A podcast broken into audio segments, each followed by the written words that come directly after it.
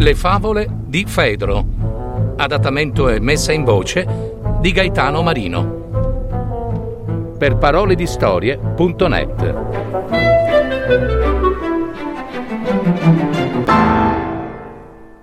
La volpe dal ventre gonfio. C'era una volta una volpe che da parecchi giorni era alla ricerca di un po' di cibo. Era ormai sopraggiunta la sera ed un altro giorno era passato senza che la poveretta fosse riuscita a mangiare. Sconsolata e demoralizzata, ad un certo punto scorse, all'interno di una grossa quercia, alcuni pezzi di pane e un po' di ciccia.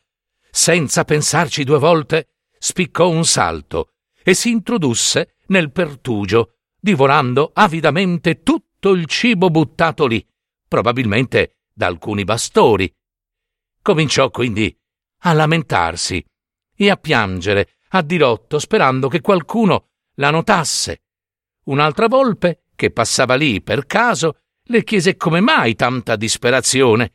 Alle parole della povera imprigionata, la volpe rispose: «Mi raccomando, non ti preoccupare, quando sarai tornata magra, sarà per te un gioco da ragazzi uscire da quel buco, eh?» Senza pensarci due volte, spiccò un salto e si introdusse nel pertugio, divorando avidamente tutto il cibo buttato lì, probabilmente da alcuni pastori. Ed infatti rimase in trappola. Cominciò quindi a lamentarsi e a piangere a dirotto, sperando che qualcuno la notasse. Un'altra volpe, che passava lì per caso, le chiese come mai tanta disperazione.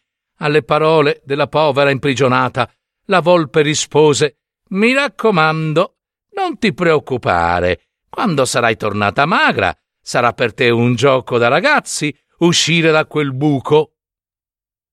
Morale: il tempo è la miglior medicina. Così dicevano gli antichi.